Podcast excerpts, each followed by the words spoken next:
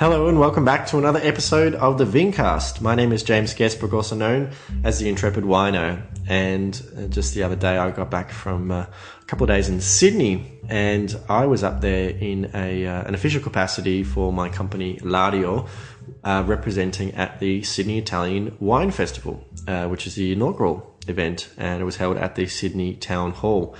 And as you probably would be able to guess, it, the event is designed to showcase uh, the fantastic Italian wine being brought in by a number of different importers here in Australia. And um, they also had along um, some chefs from fantastic local uh, Italian restaurants uh, who were cooking up some food, doing some cooking classes. Uh, indeed, they ran some uh, some wine master classes as well. It was just really fantastic, and each the, the whole thing was separated by regions. So uh, I was in there with um, some of our Friulian wines, which was really fun. It was also a fantastic opportunity to um, interact with Sydney consumers who um, are a little bit different to to the Melbourne wine consumers. Um, certainly, you know, a lot in, in people who work in the wine trade as well. Um, it, one thing that surprised me was the amount of people who came up uh, actually asking for orange wine. Uh, for those of you who don't know who what, what orange wine is, um, it's wine made from white grapes, but uh, in the method they make red wine, so it actually has skin contact, and so the color and um, and also the contact with oxygen actually um, gives the wine a, a, sort of an orange color, uh, which is a little bit different. And um, certainly the consumers in Melbourne uh, are a little bit less experienced with these kind of wines, so that was fantastic. Um, speaking of Italian wines, the um, the Australian alternative varieties wine show just wrapped up, where they uh, profiling wines made from alternative varieties, including Italian, Spanish, Portuguese, uh, a lot of different varieties here in Australia. And um, at the moment, they're actually um, wrapping up the National Wine Show, which is in Canberra, which pretty much brings to a close the the wine show period here in Australia. Um, and um, as I mentioned on a previous episode, um, the uh, the Melbourne Wine Awards, formerly known as the Royal Melbourne Wine Show, um, was recently held, and uh, which kind of relates to um, my guest for today. So my guest for today's episode is Tom Carson. Uh, Tom is the winemaker at Yabby Lake in the Mornington Peninsula and Heathcote Estate in uh, Heathcote.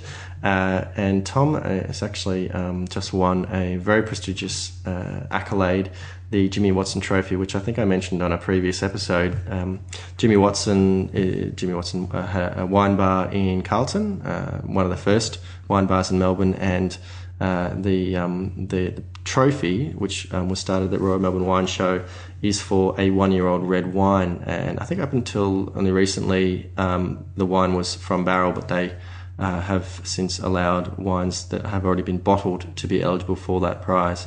Um, the Melbourne Wine Awards uh, awarded um, one of Tom's wines, and it was uh, the first time a Pinot Noir has won, I think, since the 1950s, which is a pretty amazing achievement. Obviously, Australia pretty well known for um, Shiraz in particular and, and, a number of other uh, Bordeaux varieties, and uh, and it caused a bit of a stir. So I thought um, it would be really interesting to invite Tom, and he's very graciously offered some of his time um, to to chat. So thank you for joining us, Tom.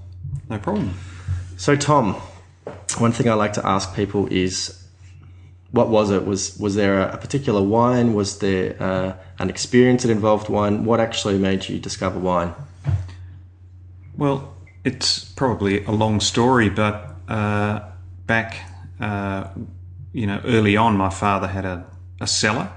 So, and uh, not a, not a big cellar, but a small cellar with some dusty old bottles there. And I yeah. do, do, remember the ceremony that went with um, opening of those bottles and the enjoyment and the talk and and the, the reverence that was given to the wines that were that were pulled out. And so that always sort of piqued my interest very early on, but uh, it wasn't probably till a little bit later that uh, I discovered the, I suppose, the potential for a career in winemaking. Mm-hmm. It, uh, it wasn't something that when I was uh, going through school, I thought that it was possible. I didn't give it any thought at all, actually. Um, Where are you from originally?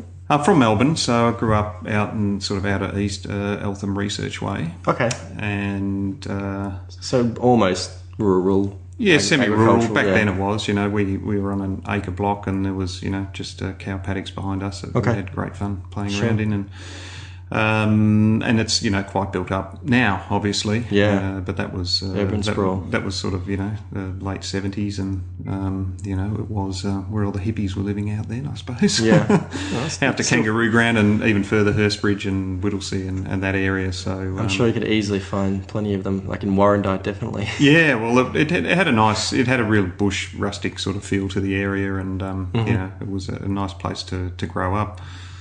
Um, so yeah, I finished uh, school, finished HSC, and uh, went off to do a, a food science and technology course at RMIT. Okay. Which, um, Were there many options in terms of studying? well, I, I, I really didn't know what I wanted to do, so I'd got to the year, the the end of year twelve and looked at my score, and you know it was pretty average, and I got, I got through and thought, well, you know, I can, you know, I was always keen to do further study. I just didn't know what to do. That Sure. I was sort of interested in that. It seemed at the time, but um, after about twelve months of that, I, it didn't really.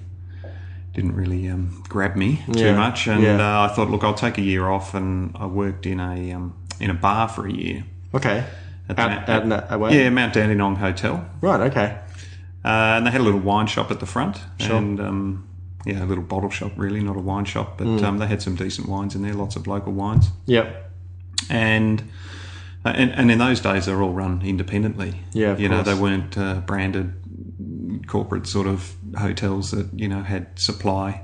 Uh, and, And, and generally it was sort of all associated with hotels and, and pubs as opposed to sort of standalone shops. Yeah. So you know, I, the guy who was doing the wine buying sort of left, and I was sort of thrown to, to help take over that and just basically keep the the shelves stocked. So I started learning a little bit about you know wines and um, reading up a little bit more, and uh, that certainly got my interest going. Did you find that you had sort of, you found um, extra sensory kind of, you could pick up certain. Well, I started drinking more wine. That was Yeah, for okay. sure. That's going to help. and I liked the taste of it, and I liked uh, I liked it. So um, that that sort of got me interested, and I was trying various things out of the shop, and you know, Mm-hmm. just reading back labels and reading books and trying to understand, you know, this uh, this big wine world. So, sure. Uh, and then uh, my cousin actually, um, uh, one of his mates was working in a vineyard in the Yarra, and he said, "Well, why don't you go and work out in the vineyard if you like this wine stuff?" And I thought, "Well, that's you know that's fantastic." So I worked. I worked a year at um, Domaine Chandon Okay. when they were planting the vineyard. So before anything was done there, uh, there was still the old homestead on the property, and we'd have our smoker and the old cow, the milking shed, and we were out planting vines and you know driving tractors around. And you know, I learned a lot that year. So you would have been there with Tony and Bernie? Yeah, Tony. Yeah, well, it was well before Bernie. Um, there was actually a guy called Michael Murtagh who was the vineyard manager back then. He actually, it was it was uh, about twelve months in after the property had been purchased that I started there. So it was right back. We were planting the first blocks on, Yeah. that, on that whole property. Yeah.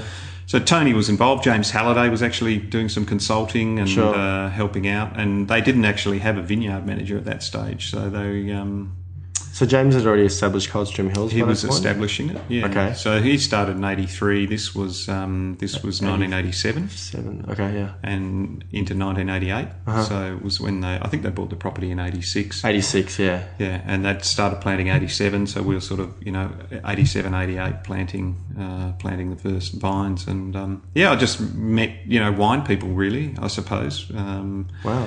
and learnt about you know study you could study to be a winemaker so it you know it sort of flowed from that um, just having that Kind of opened up a whole yeah, it opened up, and Yeah. it just sort of this moment, like you can actually study to be a winemaker. I really, you know, that thought, epiphany kind of yeah, it sort of went through my head. Really, you can do that. It, it just didn't, you Particularly with Tony, because um, correct me if I'm wrong, but with Brian Croser, they had pretty much set up the wine school with Charles Sturt University had, in yeah, Wagga Wagga. yeah, they had. I don't think I'm not sure they had then, or they were working on it. But Right. um, yeah, it was just a moment. I thought, well, that's great. I'm going to go and do that. You know, Mm-hmm. it just seemed to me that winemakers were old people that got, you know, handed the the reins of the estate and Like wine drinkers, I guess, yeah, and uh, so that that was sort of a moment where I thought, well, that's great. I know what I want to do now. Mm-hmm. Um, and you know, went off to Roseworthy in uh, '89 to '91. Okay. How, and had Roseworthy, Roseworthy, obviously, how long have they been teaching uh, winemaking, viticulture? Uh, winemaking, I think it goes back uh, nearly hundred years. Really? Yeah. Okay. Yeah, it's got it had it doesn't anymore because they don't do it there. They do No. it at the University of Adelaide, but it has quite a long history. I think at least back to the thirties. Yeah. Right. Okay. And so, where I mean, I've spoken to a couple of winemakers who've um, talked about their experiences studying. Um, when you went to Roseworthy, so who were some of the other people you were studying with? Um, sort of what backgrounds do they tend to tend Yeah, it was to quite have? a diverse year. I mean, I was a couple of years out of uh, finishing school. There was some guys, you know, some local Barossa guys that were, you know, straight from year 12 into the course because that's what they wanted to do. They come Sure. from wine families, so guys like Scott Heidrich, who's the winemaker at Geoff Merrill, and Yeah. Um, Sam Kurtz, who's chief winemaker at Orlando. They were in my year. They were Right. local guys that went through, um, you know, basically straight from school into the course. Yeah. Um, then you've got other guys like you know Matt Harrop was in my year, Okay. uh, from Shadowfax. Yep. So you know he uh, he was uh, you know roughly my age as well, a couple of years out.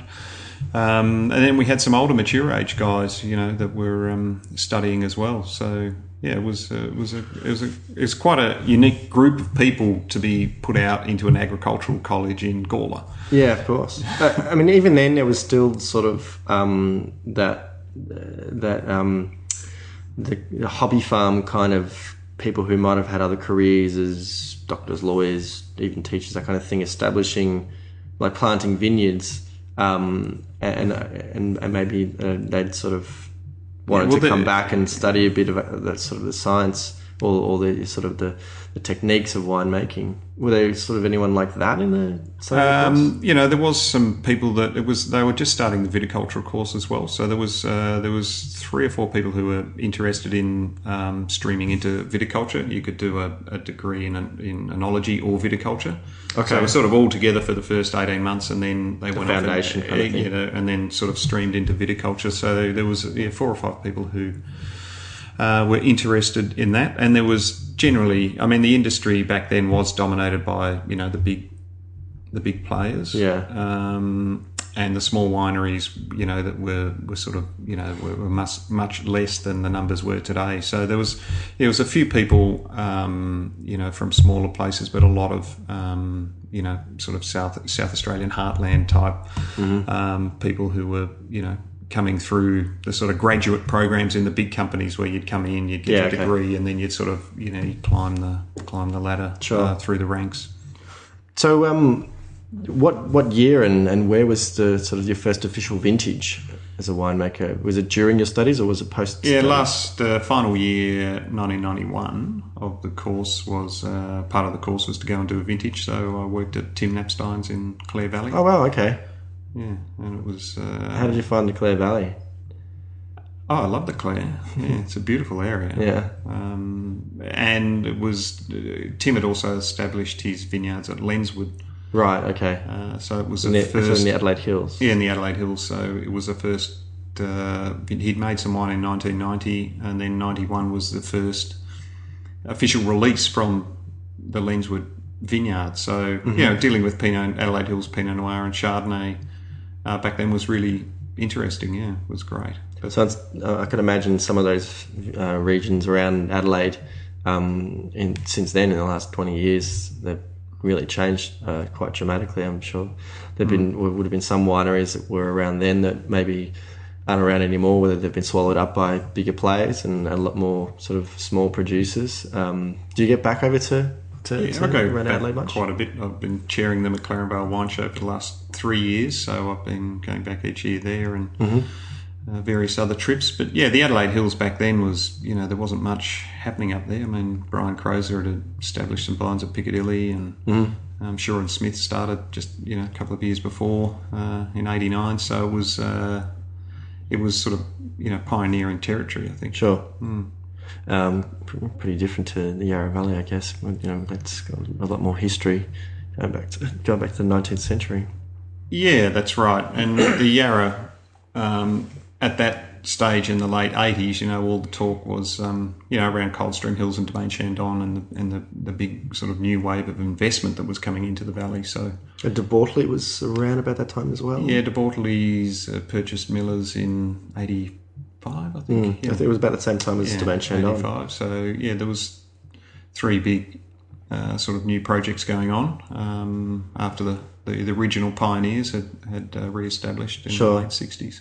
And um, and and so post graduation, um, what was your sort of your first official job in the wine industry? First full time job was uh, at Coldstream Hills, in fact. But Okay. uh, I did. I went back in '92 and did another vintage at uh, Knappsteins, Mm-hmm. and sort of worked six months there, sort of the first six months of the year, and then I went to Burgundy for a vintage Wow. in '92, and uh, came back from that um, and started working at Coldstream Hills. And so you, you came back to the Yarra Valley, and um, particularly with your sort of experience working vintage in, in Burgundy, you kind of came back, and uh, I'm assuming you know had a lot of interest in particularly Chardonnay and Pinot Noir. Uh, sort of what, what, what kind of um, opportunities did working at Coldstream Hills back then kind of present for you to sort of experiment and explore and, and look at different parts of the Yarra Valley? Yeah, well, they uh, well, there's a number of areas um, that became sort of learning learning spots for me at Coldstream Hills. I mean, James um, and Suzanne would always, you know, you, you'd work. You back in those days, there was very long days during vintage. Yeah. Uh, you know, sort of seven thirty starts and, and not getting out of there till midnight. Wow. Um, but thankfully, James and Suzanne would throw on a, a lavish dinner most nights, and Sure. uh, you know, Suzanne would cook up a storm, and James would uh, raid the cellar Yeah. and uh, bring out some amazing bottles. And He's um, pretty famous for that, I think. yeah, and and it was it was not uh, it was educational every time. Everything was served blind. You never knew what Okay. uh, you were drinking. So there was oh, you know three or four brackets per night, and um, you had to be on your game. It wasn't it wasn't a drinking session. It was a training session. And uh, there'd be four whites put in front of you, and it, it could be a game like you know, uh, you know, they're all from one region, and name the vintage and tell me what Kind of like options. yeah, it's like options. So you get led with questions, or it's um, figure out the puzzle. You know, there's four wines here. There's one wine that's the odd man out. Why is it? Why is it out? And what's what do the other three wines have in common? So Sounds a bit like sitting the master master of wine exams. yeah, well, it it was serious, but it was fun as well. So it wasn't, it, you know, it wasn't sort of keeping score and keeping tally. But um, James, and you didn't feel James silly. had, you know, James's background with Len and all those guys in the Hunter was, you know, that that sort of, in, you know, drinking and enjoying great wine, but really trying to learn to understand it and appreciate it as best you can. So, but have a bit of fun doing it. Had he started the Australian wine campaign at that point? Uh, well, uh, well, yes. Um, Were you ever around when, when sort of people were sending you know, sending in samples? Yeah, there's so- always wines to be tasted. He, Okay. He'd go through brackets of wines. I think I think that one of the funnest days was um, tasting for the you know, Australian top 100 when it came to selecting you know the vintage champagnes and Oh, fun. yeah. so it was always good at the end of the day when you had you know 50 vintage champagnes lined up and they'd all just been tasted and it's like well you know go for it guys have a look. what were those early vintages like? Um, I guess in comparison to sort of more recent vintages.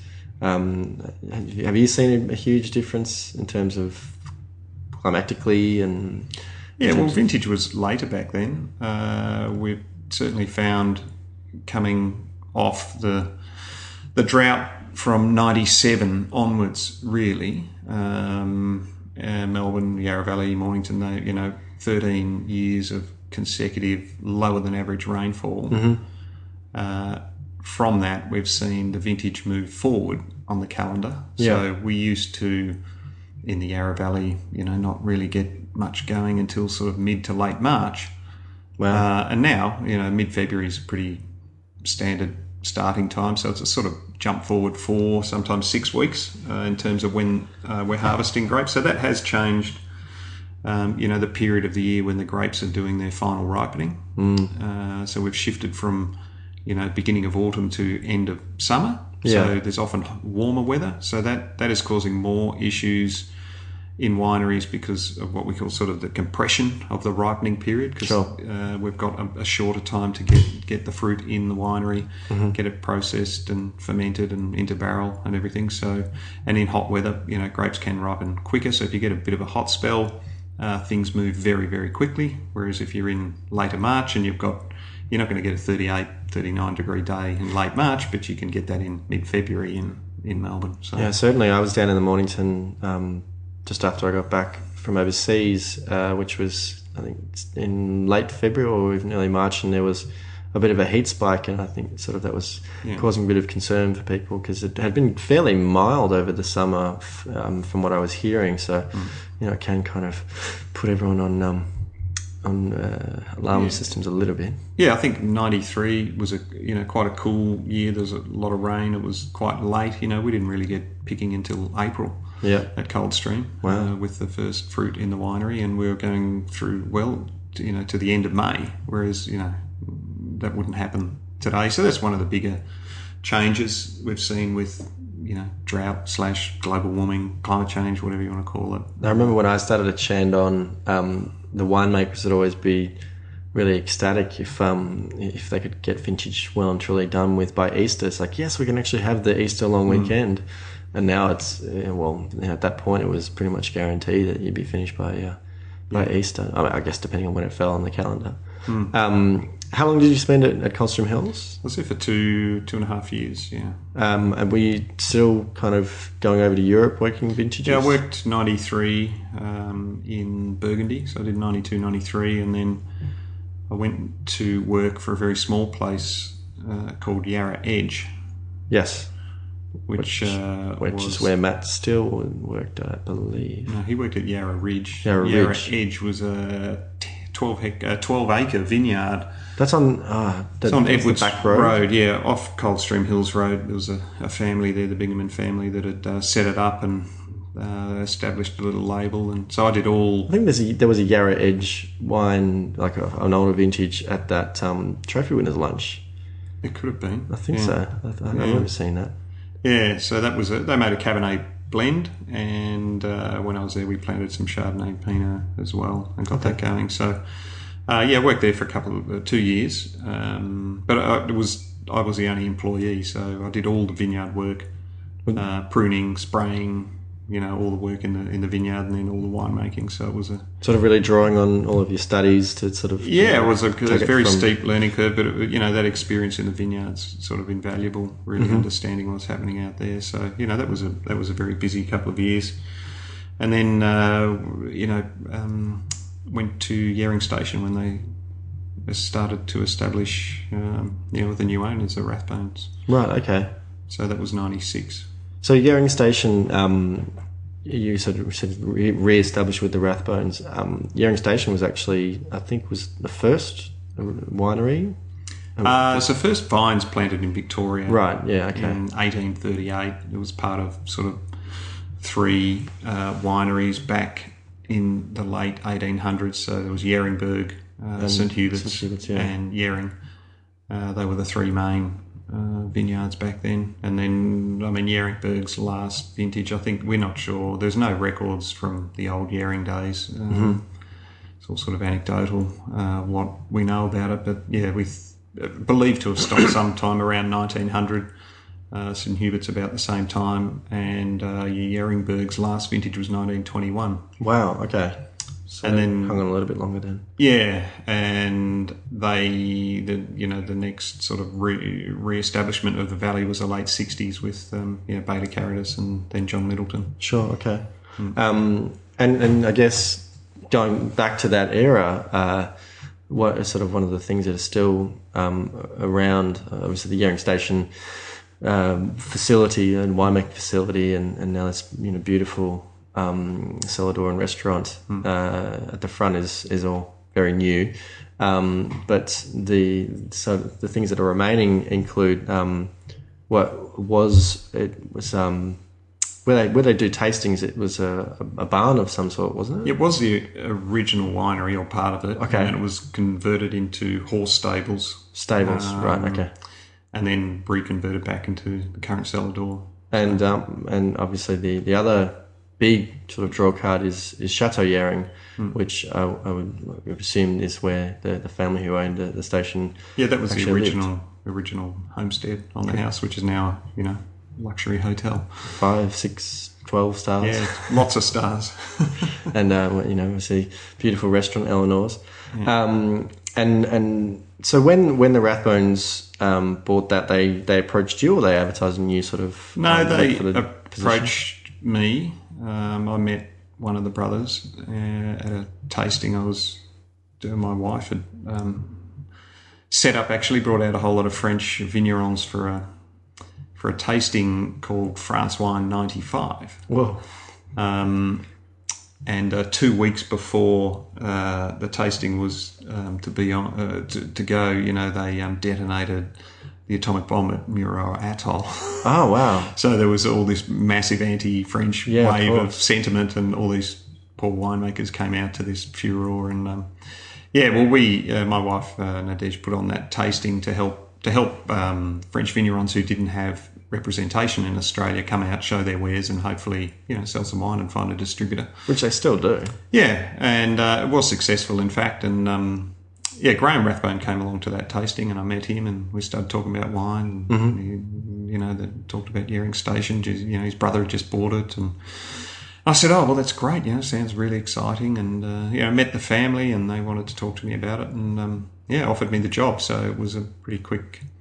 Quick transition, and um, yeah, started there and helped you know with the architect design the winery, and Wow. Okay. yeah, so I was sort of thrown in into the deep end pretty quickly. Yeah, Yeah. I mean, even more steep learning curves. yeah, yeah. Um, and and when, when they were re-establishing Yering Station, was there a sort of a- a particular guiding principle? Were there certain wines that they kind of wanted to make, or they just sort of wanted to make premium Yarra Valley wine? yeah. They were inspired by you know obviously the pioneers of the valley. Um, Yeah. Yarra Yering's wines, uh, John Middleton's wines, Mount Mary. Um, so they were they were a little fixated with Cabernet, Sure. uh, which I thought, yeah, it's fine. We need to be growing and making Cabernet. It's a that part of the valley makes very good Cabernet. Yep. Um, but also, you know, Pinot Noir and Chardonnay uh, would be a big part of the future. So it was sort of the mix of the three. And then, uh, you know, we sort of had a bit of a play with Shiraz, I think, um, just to say that, you know, there wasn't a lot of people doing it in the valley. Yeah. And I had tasted, you know, some lovely wines, some old Seville Estate Shirazes, um, some of the the- old Millers. Yarra Yering Dry Red number two. Yarra Yering Dry Red number two. There was a number of wines that you know showed the potential with Shiraz in the valley. So we put a bit of Shiraz in and and um, a bit of Viognier and started playing around with that as well. So Uh, what about um, in terms of bubbles? Obviously, um, by this point, um, Domaine Chandon was very well established as the sparkling producer. Um, did that kind of influence the decision to create a, a sparkling um, sort of sub brand? That was that was that from the beginning, or did that it come was. bit later? Um, in, in in fact, it was my wife again. Nadege was actually working for Champagne Devaux.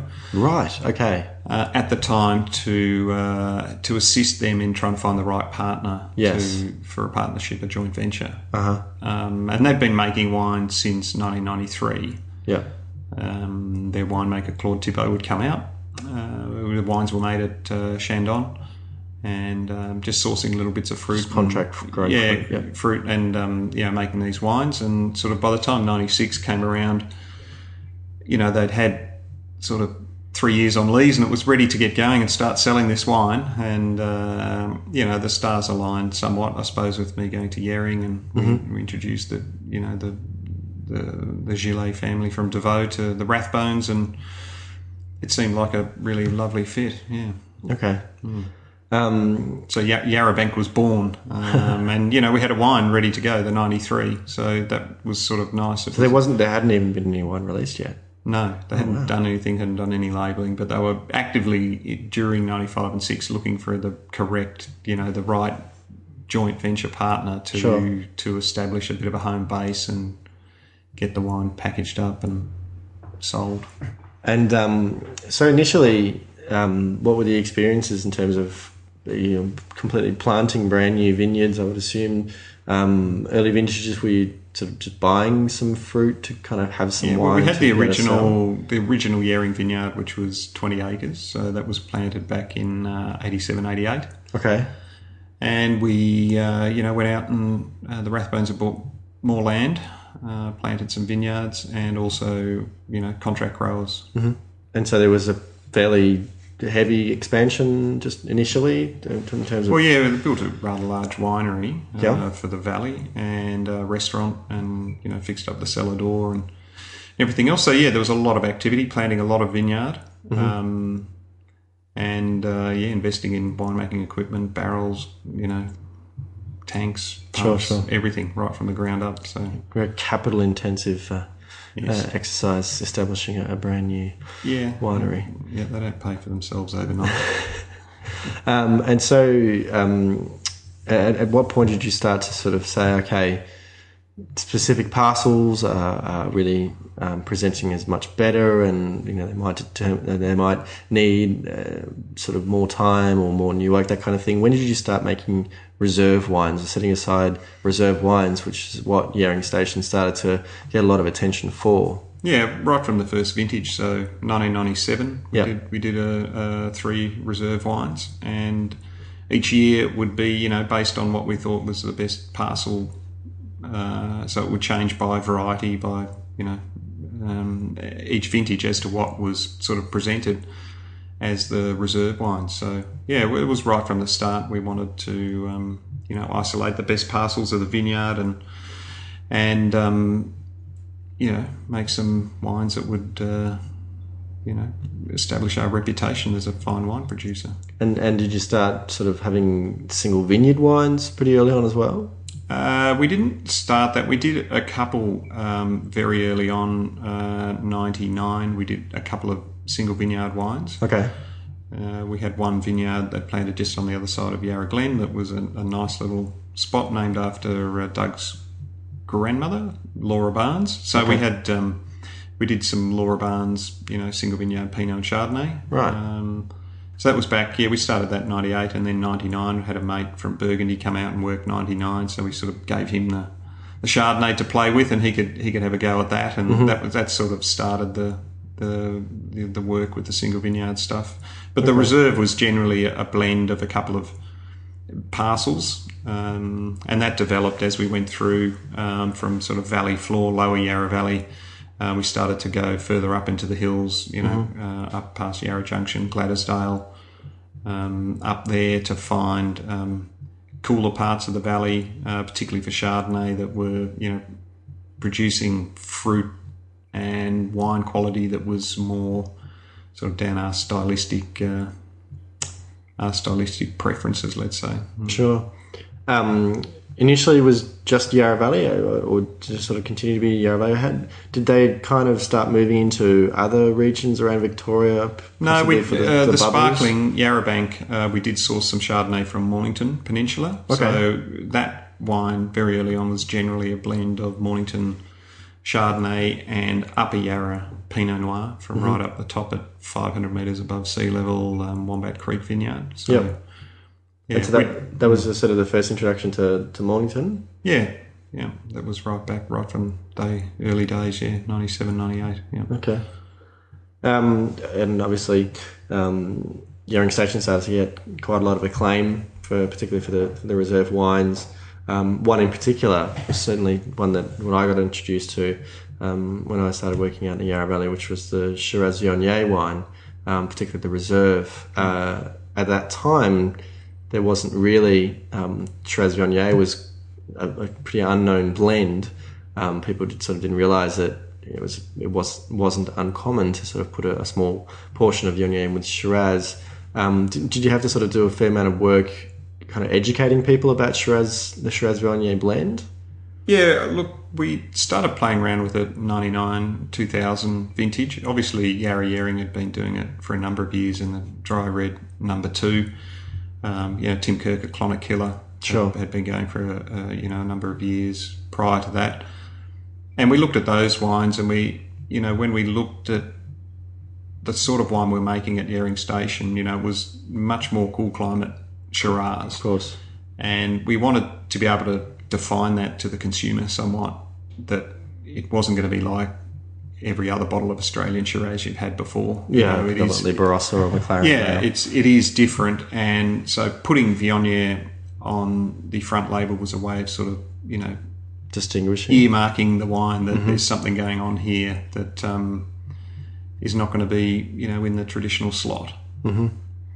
And so, uh, eventually, with Yering Station, um, you uh, parted ways, and, and you were, I'm assuming, approached um, by the, the owners of Yabby Lake and Heathcote to, to join them, and, and that took you to the Mornington Peninsula and Heathcote uh, concurrently. Um, how did you find the shift there? What sort of you're taking over uh, and possibly putting you know putting your stamp on the place?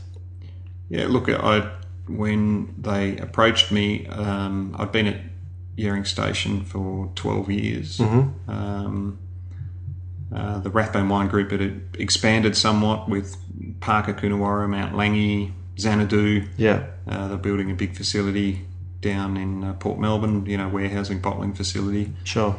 And um, you know, I was I was feeling it was getting pretty pretty big. Yep. And uh, so it was a combination of the opportunity at Yabby Lake and and maybe just a combination of you know this is maybe getting a little bit a little bit too big for my liking. Mm-hmm. Just in terms of the scope of the business and the number of people that were working in it, just the whole general feel of it. So it wasn't that I was unhappy; right. it was just a sort of a rumbling of doubt about where Yeah. this was going to go in the future. And After twelve years, you'd sort of been Yeah. able to achieve a lot of a lot of great things. Yeah, and the, when I looked Already. at Yabby Lake and Heathcote um, Estate, uh, what what attracted me was that uh, there's two vineyards that are exceptionally well positioned. You know, Sure. the site selection was you know fantastic. They'd really done their homework on planting the vineyards um, and making sure that different soil types were followed and clonal differences, and they'd really you know really done their homework on establishing the vineyard, which is sort of rare back then. People you know just sort of bought a piece of land and said, "I want a vineyard and go and get me the vines. I want to plant this and that and the other," without a great deal of thought about clones and soil types and aspect. Sure. Um, so I, I saw huge potential in the two sites, and um, you know I looked at the wines. I thought, well, they're pretty good, but I reckon they can be a lot better. and so that was the sort of the, the attraction. Um, just working back on a much smaller scale, very hands on. The winery is really beautifully equipped. The vineyards are really well set up. Uh, there was no contract winemaking. There was no contract growers. There was no there was no, nothing cluttering the focus of what they wanted to do. So that was a great attraction to say, well, you can really sink your teeth into this and um, understand the vineyard exceptionally well. Um, you've got the equipment. You you know, there's, there's sort of no excuses to be able to bring these wines to life. So Yeah. At the same time, you know, it- it's, it presents a really interesting opportunity to work in into, you know, a little bit different um, regions, particularly climatically. Mornington Peninsula obviously being quite a cool climate, and Heathcote being a slightly warmer climate. Um, You sort of can work with again different varieties and different styles. I'm sure that sort of um, was an attractive prospect as well. Yeah, it was the focus too of, of the two properties. So Heathcote was pretty much all Shiraz. There's a little bit of Grenache up there. Um, the brand was strong. Um, it, it was they were really focused on what they wanted to achieve with the vineyard and the wines, and then the sort of presentation to the market. The Heathcote Estate certainly was one of the first, with probably the exception of Jasper Hill. So Yeah. they they were one of the ones who actually put the Heathcote region on the map. Yeah, it was definitely part of it. Um, I mean, they've only, you know, they've only really been selling wine from uh, Heathcote. You know, I think the, f- the first release was 2002. So the brand's come, you know, quite a long way in a very short time. Yeah, absolutely. And same with Yabby Lake. Um, it was a focus of, you know, Pinot, Chardonnay, the right clones, the right aspect, you know, lovely packaging, you know, really, really thoughtful right through the whole process. So, Yeah. um, yeah, that, that was a real attraction. It was, you know, focused on achieving, you know, really the best wines we could possibly make off really good sites with, you know, really smart um, sort of business sense as well. So when you stepped into that position, um, from memory, uh, in terms of the Yabby Lake range, it consisted of essentially sort of two ranges. The the Yabby Lake range, which had that beautiful, um, very clean, pure white label, and then the Red Claw range, which I think consisted of uh, Pinot Gris, Yeah. uh, Chardonnay, Pinot Noir, um, and and and I, I, I've actually when I was down in Mornington, I uh, I did pop into the cellar door and have a bit of a taste, and noticed that um, certainly just within the Red Claw range, there's been a little bit of expansion there. Yeah. Um, and I think that has there been incorporation of some of the Heathcote fruit into that Yeah. range as well. That's so right. that sort of Shiraz and and rosé as well. Mm-hmm. Um, in terms of the the Yabby Lake range, was there an expansion of that? We have done a few things. Uh, we've um, done a Yabby Lake single vineyard Pinot Gris Okay. uh, for the last couple of years, and a Syrah, um, which is there's a small amount of Syrah planted on the vineyard. So Yeah. we've started um, bottling that, and those two wines are generally limited in the trade, but available at cellar door. Right, which obviously is a perfect opportunity for people to get down to the, the cellar door. Yeah, um, which we- does have a beautiful um, aspect over the vineyard, and uh, so it's a lovely to sit out on, the, especially over summer. to Sit out on the deck. we've got a great range of stuff at cellar door, and we wanted to, you know, I wanted to make sure that there were things there that you couldn't get anywhere else. So Sure. that, um, you know, when you arrived, you can buy back vintages of the wine at the cellar door. You can't get them anywhere anywhere else. You can Yeah, buy back to sort of 08 and 07s and 6s, whatever you want to buy. We've got limited amounts of them there. Uh, and then smaller bottlings of bits and pieces that we do exclusively for cellar door. So Sure. Um, uh, 2008 was the first official uh, vintage Mm-hmm. at Yabby Lake and, and Heathcote Estate, and I know that um, sort of the big the big thing to come out of that vintage, um, which certainly um, got a lot of attention and was, I guess, your stamp um, uh, on Yabby Lake as as the new um, chief winemaker, was to release single vineyard or single sorry single block um, Chardonnay and Pinot Noir, uh, and I know from that 2008 vintage. Volumes were exceptionally limited, uh, as, as they probably continue to be. Um, how did, how did you sort of approach that? Uh, you know, a sort of a, a more a much more premium kind of positioned um, Pinot Noir Chardonnay wine. Um, how did you approach the, the owners and to sort of convince them that this this was the, a really fantastic way to move forward? um, well, I didn't really ask them, I just did it. Oh, that's, Um, uh, yeah, uh, that, that that great. Um, uh, I mean, we just suggestion is- distally discussed it, but um, you know, it was like this is the direction I want to go. Um, you know, when the vineyard's quite, you know, compartmentalized. There's uh, blocks, and and within the blocks there's varieties, and within the varieties there's different clones. right. So there's there's lots of options there. There's only ten blocks, but the sort of permutations and combinations come out that there's quite a lot of different combinations in, in terms of that. So you know, to learn more about the vineyard, each of those little sections are made separately as complete wines within the winery. So you know, Pinot and Chardonnay, we might make you know forty different wines off the vineyard each Yeah. year Yeah. based on clone and maybe some winemaking techniques like some whole bunches in the Pinot, some with not. Yeah. Um, they're two suddenly two separate wines, and then there's a clone, a block, etc. Right. And uh, was just about saying, well, look, if we get if we get a little parcel, something we've done that we think does look really exceptional and different and full of personality and character, uh, let's bottle it separately. So.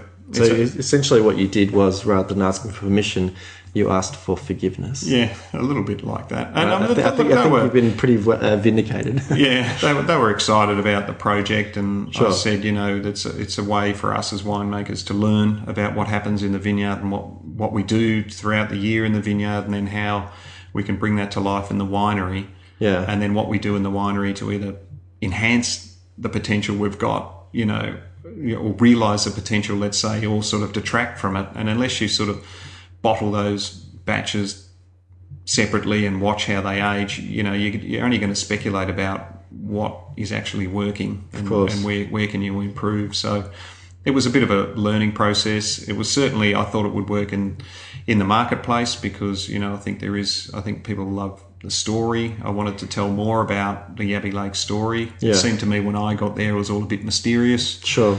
where is the vineyard? They don't have a cellar door. You, you know, who are these people making this wine? Uh, You know, it was a bit hard to get hold of it. That takes me all the way back to my first visit to Mornington.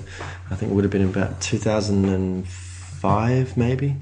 Uh, and um, and I knew, you know, I think because I was going based on James Halliday's Wine Companion, and I think Yabby Lake had four and a half or five stars already, and I was like, well, how can I visit? How can I taste these wines? And I felt the same a bit. I thought the brand was a little bit aloof. You know, it was a bit hard for people to really buy into it.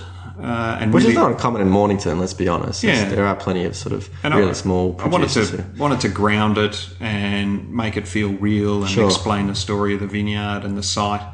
And so part of that was doing these wines that would would um, you know enhance the single vineyard wine. So previously they weren't labelled single vineyard. It's like, well, let's take it to the next level. Let's do you know small single individual block wines, Yeah, of course. which will enhance the reputation of the single vineyard wine.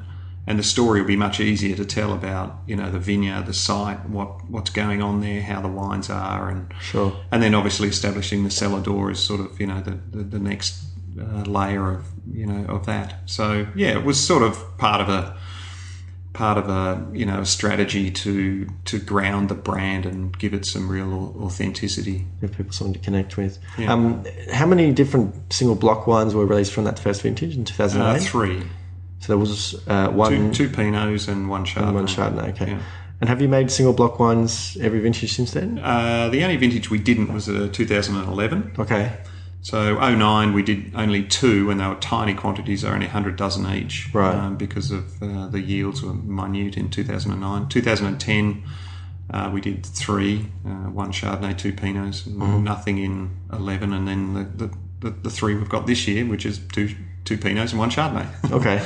but they've been different blocks all the way through. So know, That's an interesting story as well. yeah, so you know the first uh, block two is probably Pinot has been the one that um, has been consistently one Pinot that um, you know has always come up um, to the sort of the, the level we expect.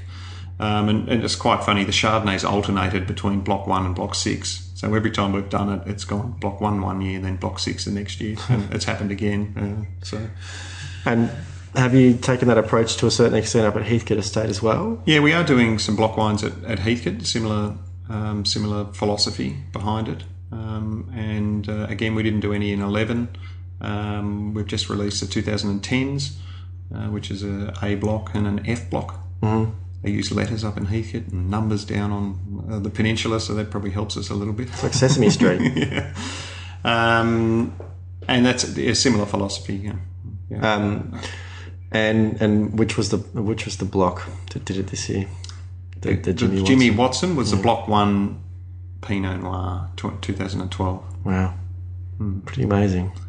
Yeah. Um, what's what sort of throughout your kind of winemaking uh, career, or I suppose certainly in terms of Yering Station and, and, and more recently with Yabby Lake and, and Heathcote Estate, I'm sure you've had the opportunity to sort of travel and and and and see other parts of the world in terms of their wines. What kind of um, what have you seen in, in, in that, that period of time that's kind of made you really sort of stand up and take notice of certain areas? I mean, where, where do you think is sort of the, the future of wine in terms of maybe outside of Australia?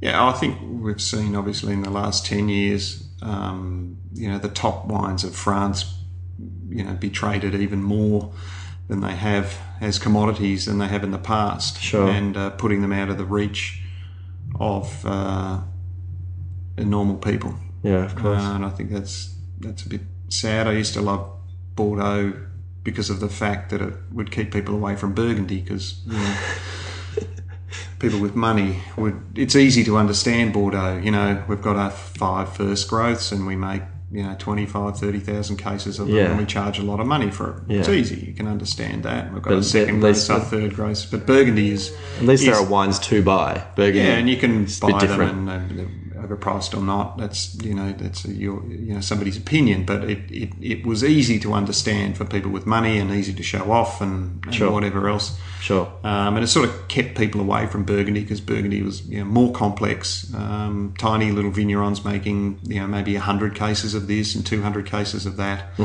Um, variations of vintage and producer and vineyard didn't indicate quality, although it would indicate price, and all the different layers in Burgundy that tend to baffle people. Sure. But you know the prices of Burgundy in the last five years, since probably the 2005 vintage, you know, have just been extraordinary. I mean, it's just really put wines out that you know we could afford to drink and enjoy um, into the stratosphere. You know, Sure. the trip has gone three, four times, five times in price from you know maybe a couple of hundred dollars for a really good Grand Cru from a good producer to over a thousand dollars, and it's like, well, that's just. And- it's and- taking it out of I think the one. taking it, taking it away from people who love it and that's that's and understand it and drink the wines and put it into a sort of a commodity that's traded and Hmm. bought and sold and and and, and, and that's a, that's a real shame. that, that that has been sort of one of the sad things about Burgundy is the fact that it has become more of a commodity, as you say. Um, at least, the, the one thing that I will say about Burgundy is at least that it is driven by um, supply and demand. Of course, unfortunately, they have been they've suffered some pretty tiny um, um, vintages mm. recently, which has meant that they've had a lot less wine. But but you are right; it's just sort of it's pricing everyone out of the market. But yeah. but fortunately, I mean, do you do you feel that the quality of Pinot Noir and Chardonnay outside of Burgundy has improved significantly? Oh, definitely. I mean, in Australia, uh, in the last ten years, it's quite noticeable. Mm. Um, I think with Chardonnay, uh, there's always been very good Chardonnay in Australia made from cooler areas. Sure. It's definitely improved in the last 10 years, but I, I, think those wines, the wines we're loving today, were being made 10 and 15 years ago. It's just that people weren't talking about them or they didn't really understand. Or didn't have the taste for them. Or didn't, yeah, just didn't, didn't understand what good cool climate Chardonnay should taste like. Sure. And we're looking for much more sort of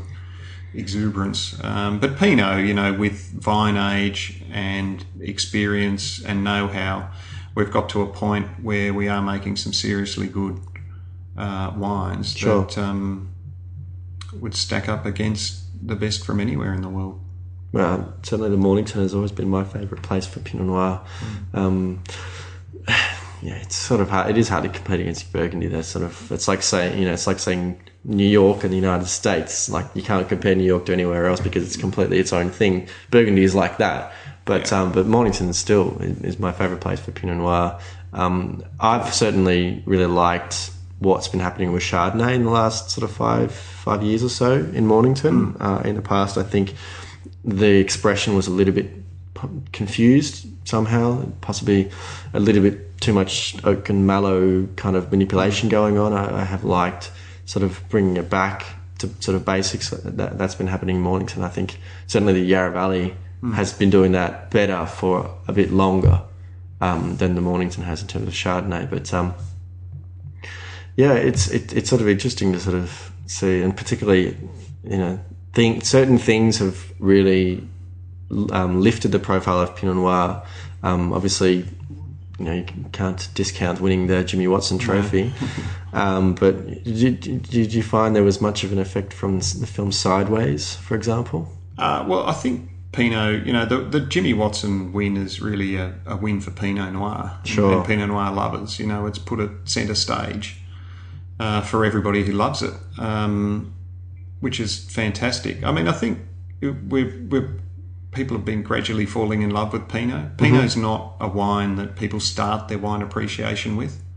I need, a, I need true winos when they get to Pinot, they kind of go, oh yeah, okay. it's where it's where you end up. Sure you know so it does take time uh, people get burnt with pinot people have been burnt buying expensive bottles of burgundy that have been terrible and overpriced and awful they've been burnt doing yeah doing the same with australian pinot that's sure. overpriced and not very good um, certainly there was a big image problem in the 90s with pinot because there was a lot of people you know who were making pinot in cool areas beginning charging too much for it overcropping it not making very good wines mm. um, and people were disappointed. So it had a big image problem, and it's taken a while for it to recover from that. And I think in the last, you know, in the last five years, definitely we've had a couple of really strong vintages. There's been a lot of really good wine around, sure. you know, the 2010s and now the 2012s, and people, you know, can't help but take it seriously. Mm-hmm.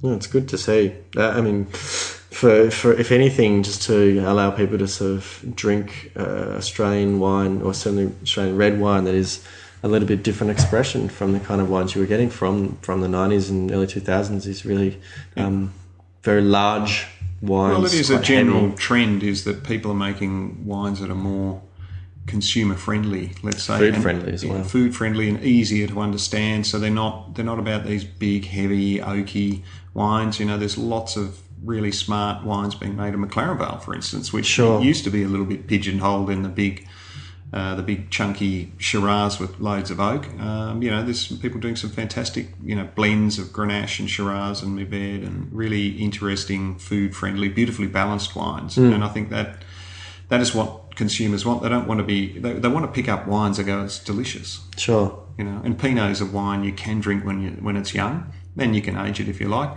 But they should be delicious. They should be you should be through the bottle without even thinking about it. Yeah. One of the benefits, I guess, of, of Pinot Noir, that being a little bit lighter, you, you, you don't have any issues even ordering a second bottle. Yeah, that's right. I mean, light on light on you know tannin, but big on flavour. You Yeah, know, the best ones have you know really loads of flavour and layers of flavour, and Mm. that's uh, that's what's captivating about it. It is you know they're delicious. They should be delicious. Well, Tom, um, congratulations again for um, for that big win for, for you and for Pinot, um, and obviously for for the rest of the team down at, at Yabby Lake. Uh, and uh, I'm sure there'll be no issues uh, selling out the rest of that, that wine. But um, absolutely, um, I'm sure there'll be a little bit at, at cellar door available for people. So I do highly recommend getting down to the Mornington and, and making a stop at Yabby Lake and, and trying some of the wines that uh, that Tom has been doing such a fantastic job making uh, since 2008. Um, but uh, thank you very much for joining us. Uh, any any exciting things happening at, at the cellar door um, over summer that people would? Well, we are trying to keep the wine, uh, the Block One Jimmy Watson winner, on at cellar door for as long as we can. We're actually serving it by the glass, so if you if you don't feel like uh, you can afford a whole bottle of it, you can you can sit down and try before you buy, and buy uh, buy a glass of it, and it's on tasting as well. So um, yeah, it's uh, it's fantastic. It's driven a lot of traffic to our cellar door, and people coming in and learning more about us. So it's been a huge win. Fantastic. Um, and uh, you are uh, on on Twitter at at Yabby Lake. Yep. And, that, and that's actually you. That is It, me, it yes. says Tom Carson. Yes, I do all the tweets. Yeah. which is which is really good to see. Uh, and obviously, um, the Yabby Lake and Heathcote Estate can be found online. Um, do get in contact if you'd like to to find out where you might be able to source those wines wherever you are. Um, but yeah, I do recommend um, just hit up Tom on on, on Twitter. but uh, thank you very much for joining us today, Tom. Great, thank you. Uh, thanks again for, for listening, guys. Uh, as always, you can follow me on Twitter at Intrepid Wino, uh, or you can follow the podcast at the Vincast. Uh, please do visit my website www.intrepidwino.com where you can find all the episodes. But uh, do please uh, subscribe and you can download the episodes on iTunes. Um, and I'd love some uh, ratings and, and comments. Um, but until next time, bye.